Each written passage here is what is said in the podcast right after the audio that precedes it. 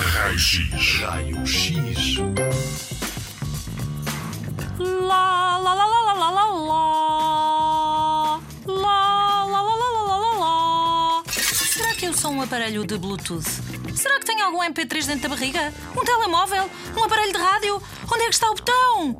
Lá! Como é que a voz vem lá de dentro? Eu estou a olhar para o espelho, mas não vejo nada lá dentro. Abre a boca e. O que é que eu tenho aqui dentro? Raio X. Tudo começa na barriga. Não, não, não. Tudo começa na barriga. Se calhar é na barriga. Não, não. Na língua. Não, não, não, não. Nos pulmões. Não, não, não. Para tudo. Esta voz. Vem de onde esta voz? Começa onde? Tudo começa no cérebro. Vou contar-te uma coisa que aprendi. Quando nos apetece falar, o cérebro, que é assim como um computador, dá ordens aos pulmões do sistema respiratório. Os músculos contraem-se, apertam o ar nos pulmões e forçam-no a subir ao longo da traqueia. Quando o ar passa pela laringe, tará! Parece magia, mas não é. Há uma explicação. Na laringe há duas pregas a que chamamos cordas vocais. São duas membranas. Vamos fazer uma experiência. Olha para a tua mão. Estica dois dedos, o médio e o indicador, e encolhe os outros dedos. Faz um V com o dedo médio e o indicador. Consegues? Fizeste um V? Agora abre e fecha os dedos como se fossem uma tesoura.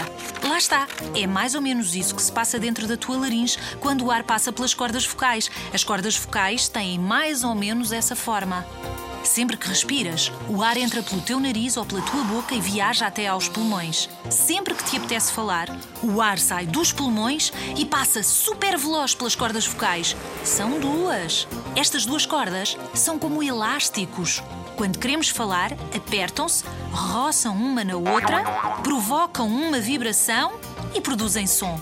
Ok, ok, está tudo muito certo, mas as cordas vocais não trabalham sozinhas. Tenho já a dizer-vos que tenta lá falar sem abrir ou fechar a boca, não usar a língua, nem usar os dentes. Ficava logo tudo diferente, não é? Os lábios, a língua, os dentes, a boca. Tudo contribui para a nossa voz soar como soa. É um trabalho de equipa. Sabias que a voz das senhoras ou das crianças é mais aguda porque habitualmente as cordas vocais são mais curtas e mais finas?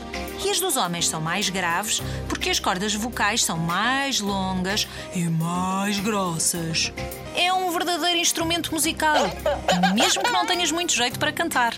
Se queres tratar bem da tua voz, começa por beber muita água, evita ambientes poluídos e canta, mas não grites.